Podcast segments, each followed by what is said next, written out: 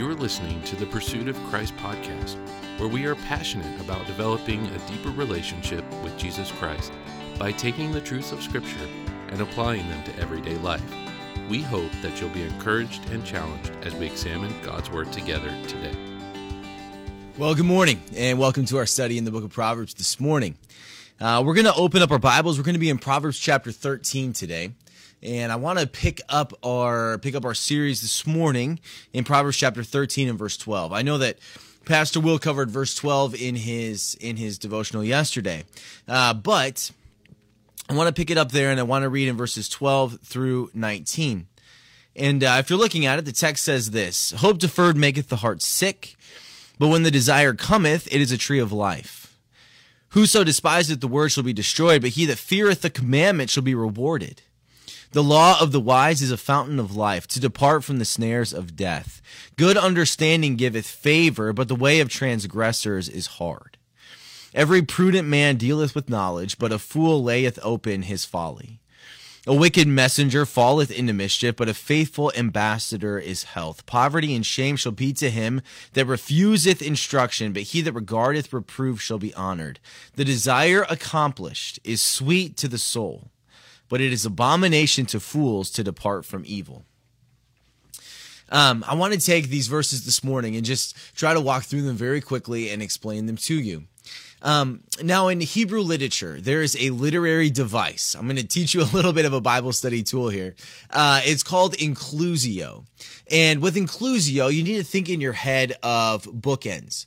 So picture your bookshelf at home, right? So you have books on it and you have bookends on either side that's holding that, that group of books together right? So you have a bookend on one end and you have a bookend on the other, and everything in there functions as one unit. And the same thing is true of scripture. Uh, often, uh, the Hebrew poets would use inclusio to kind of function and show us what a defined unit looks like. So typically, you talk about one thing at the beginning and you talk about the same thing at the end, and that signals to us as students of God's word that everything in there is one unit. So look at verse 12. He says, Hope deferred maketh the heart sick, but when the desire cometh, it is a tree of life. Now look down at verse 19. The desire accomplished is sweet to the soul, but it is an abomination of fools, to fools, to depart from evil. So in each of those verses, he's talking about desire, desire coming and desire being accomplished. So on one end, our one book end, so to speak, is desire coming.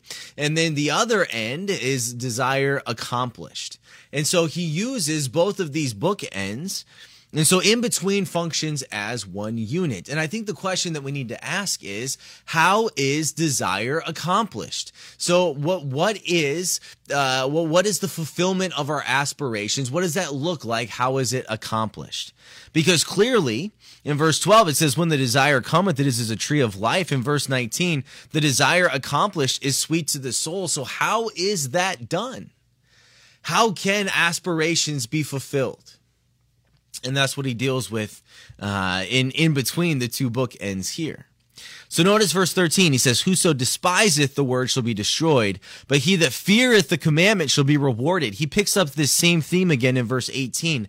Poverty and shame shall be to him that refuseth instruction, but he that regardeth reproof shall be honored. So I think the first step in fulfilling aspirations is how do you handle the word of God?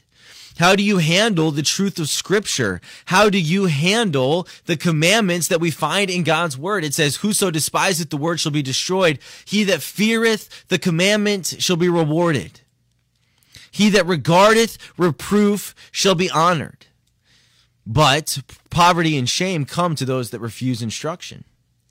Whoso despiseth the word shall be destroyed. How do you handle biblical instruction?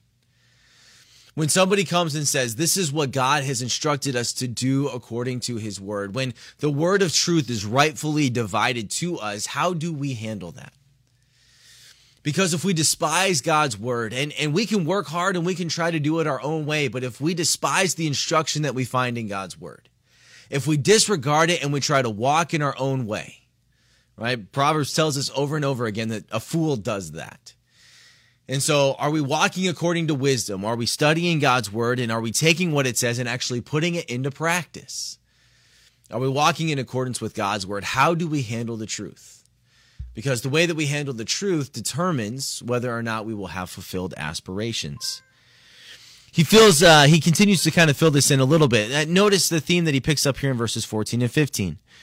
The law of the wise is a fountain of life to depart from the snares of death. Good understanding giveth favor, but the way of transgressors is hard. So he talks about the law of the wise. It's this idea, it's, it's a fountain of life.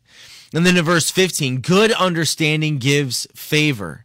But then notice the flip side of that. To, um, in verse, in verse 14, to depart from the law of the wise brings death the way of a transgressor is hard.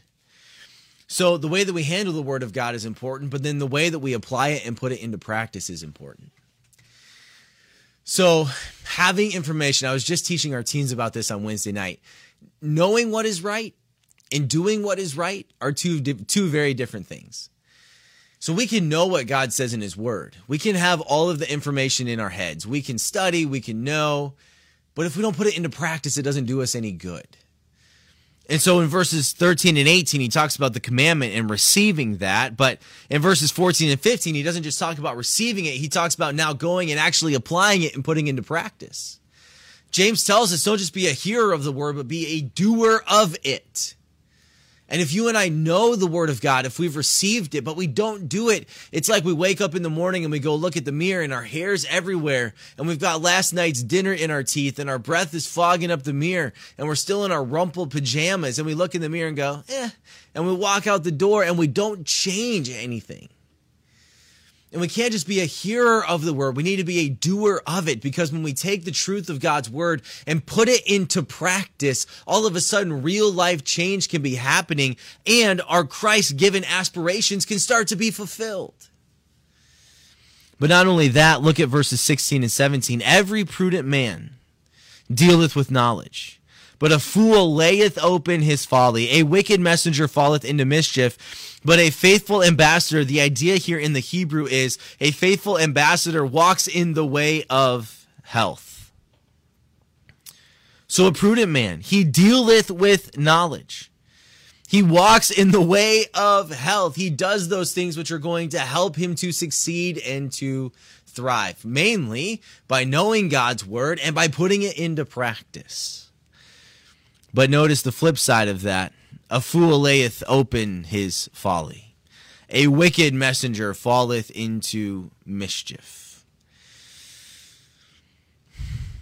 So then the question becomes how do we fulfill our aspirations, right? That's what I entitled this lesson this morning, fulfilled aspirations.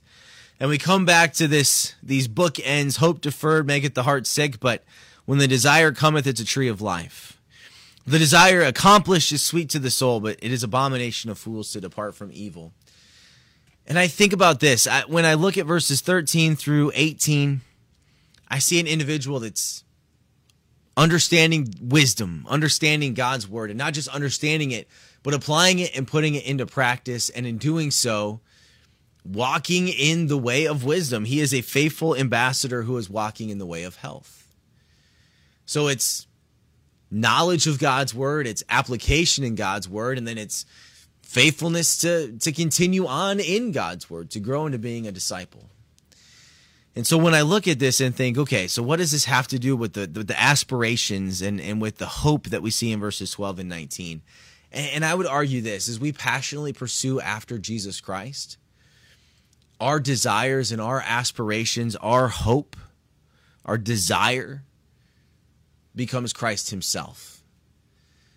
And as we study God's word and as we understand God's word and as we put it into practice and as we faithfully continue on in God's word, our aspirations can be fulfilled because Christ becomes our aspiration.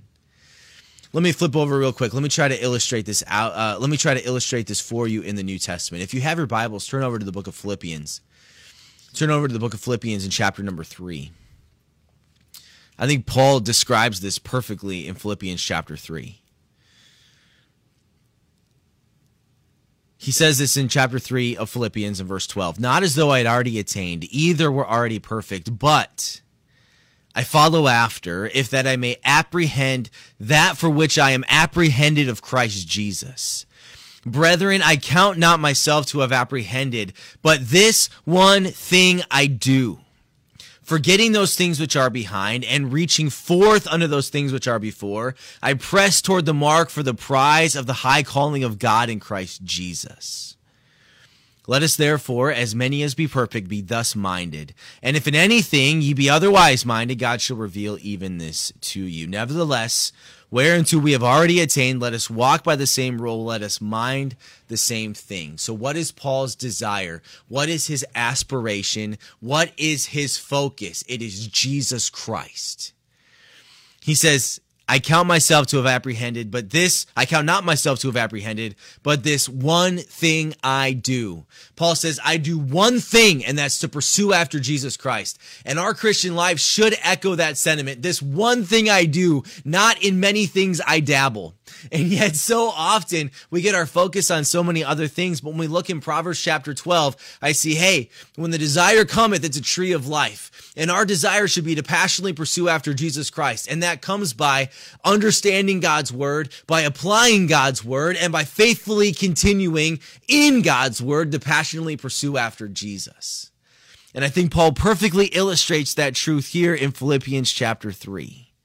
Why? Why do we do this? in verse 14, I press toward the mark for the prize of the high calling in Christ Jesus.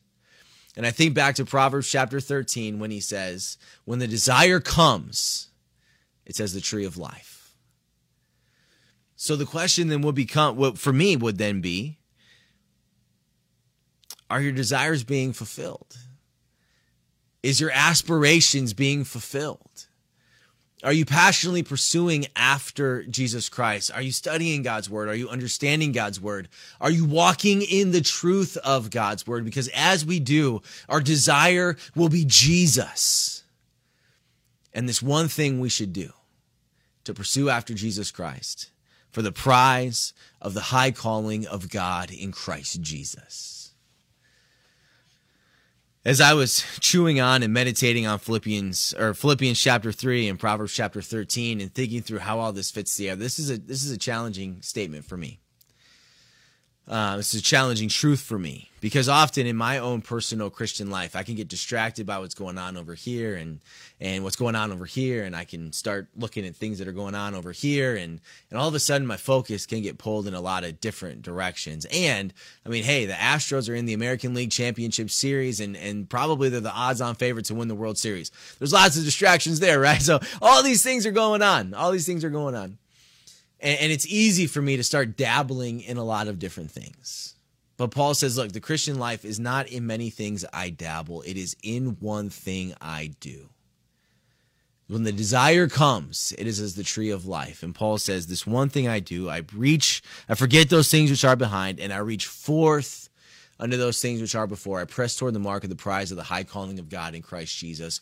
Paul was passionate about studying God's word and putting it into practice and continuing in it so that he could obtain Christ.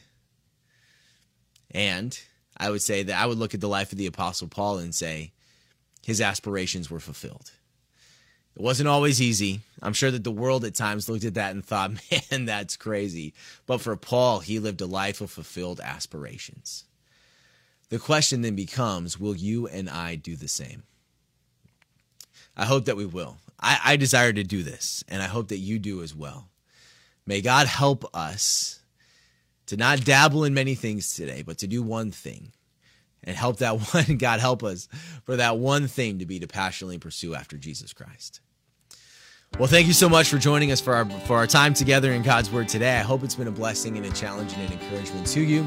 Thank you so much for taking a few minutes out of your day to join me, and we'll look forward to seeing you again next time. Thanks so much, and God bless. Thank you so much for taking the time to listen. If this episode was a help to you, please subscribe and share it with a friend. Until next time, God bless.